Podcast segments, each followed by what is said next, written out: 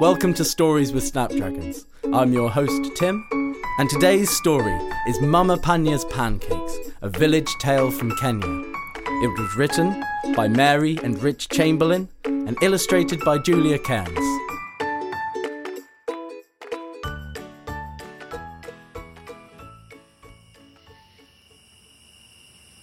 Mama Panya sang as she kicked sand with her bare feet, dousing the breakfast fire. "Adika, hurry up," she called cheerfully. "Today we go to market." "Surprise! I'm one step ahead of you, Mama." Adika stood in the doorway, dressed in his finest shirt and cleanest shorts. "I'm ready." Now Mama Panya had to hurry. After storing her pots, gathering her bag and slipping her feet into her sandals, Mama Panya called, "I'm ready too, Adika. Where are you?" "Here I am, Mama, two steps ahead of you." He sat under the baobab tree, Mama Panya's walking stick in hand. "Why, yes you are." She accepted the stick and led them down the road. "What will you get today at the market, Mama?" "Oh, a little bit. And a little bit more." "Are you making pancakes today, Mama?" "You are a smart one. I guess I can't surprise you." "Yay! How many pancakes will you make?" Mama fingered two coins folded in the cloth tied around her waist. "A little bit, and a little bit more." Rounding the corner, they saw Mzee Odolo sitting by the river. "Habari za asubuhi?" Mama asked softly, so she wouldn't chase away the fish. Adika blurted out, "We're having pancakes tonight, please come." "Adika," Mama whispered in his ear. Mzee Odolo waved back saying, "Asante sana, I'll be there." Mama quickened her pace. "We had to invite Mzee," Adika said. "He's our oldest friend." "Hurry up, you're a few steps behind," Mama replied. "Look, Mama, it's Sawandi and Naiman." Adika's friends tapped long reeds against the thighs of their cattle, moving them along. "I'll just be a few steps ahead." "Wait, Adika," Mama called. Mama hadn't gone too far before he returned. "They'd be happy to come," Adika panted.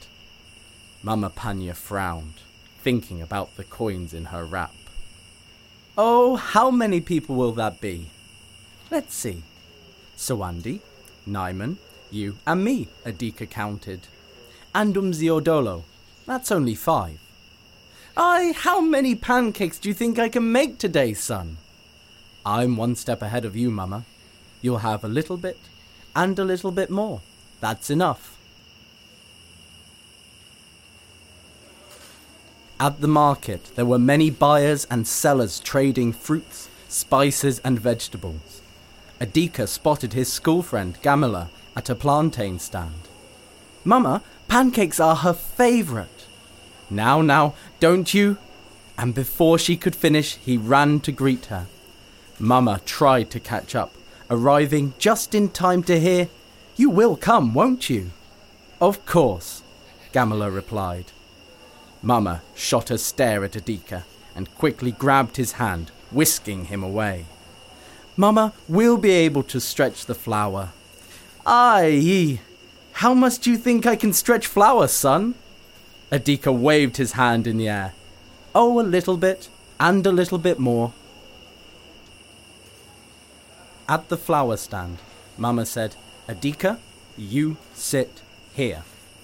After greeting Bibi and Bwana Zawena, Mama asked, "What can you give me for my money?" She offered the larger of the two coins to Bibi Zawena, who scooped a cup of flour onto a piece of brown paper. Adika popped up. "Mama's making pancakes today. Can you come?" "Oh, how wonderful! I think we can give a little more for that coin." Bwana Zawena put a second cup onto the paper, then tied it up with string. "We'll see you later." Mama tucked the package into her bag. "Aye, ye, ye. You and I will be lucky to share half a pancake." But Mama, we have a little bit and a little bit more. Come, Adika, keep up with me. We may have just enough left for a small chili pepper. Leave it to me, Mama. I'll get a good one. No, Adika, she cried out, but he ran ahead to Rafiki Kaya's spice table. Mama got there just in time to hear, "Mama's making pancakes tonight. Can you come?" "I'd love to," Kaya exclaimed. She grabbed the coin from Mama's hand and replaced it with the plumpest pepper. "That's just enough. Thanks for inviting me." Mama just sighed. How many people did we invite for pancakes tonight? Adika, skipping two steps ahead, sang his reply. "All of our friends, Mama, all of our friends." Mama piled small twigs and sticks into the fire pit. Adika ran to fetch a pail of water. Mama crushed the chili pepper in a pot, while Adika added some water. She stirred in all of the flour, seeing there would be none to save. Mama poured a dollop into the oiled pan on the fire. Sawandi and Naiman were the first to arrive, shouting, "Hodi!" Adika called, "Karibu!" to welcome them. They carried two leather drinking gourds filled with milk and a small pail of butter. "Mama Panya, we have extra from our cattle." Mzee Odolo came soon after. "Old Man River gave us three fish today." Gamila arrived with a plantain bunch perched on her head.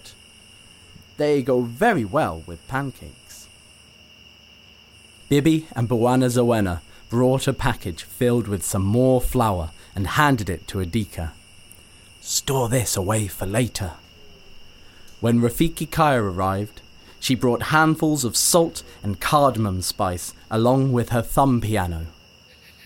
And the feast began as they sat under the baobab tree to eat Mama Panya's pancakes.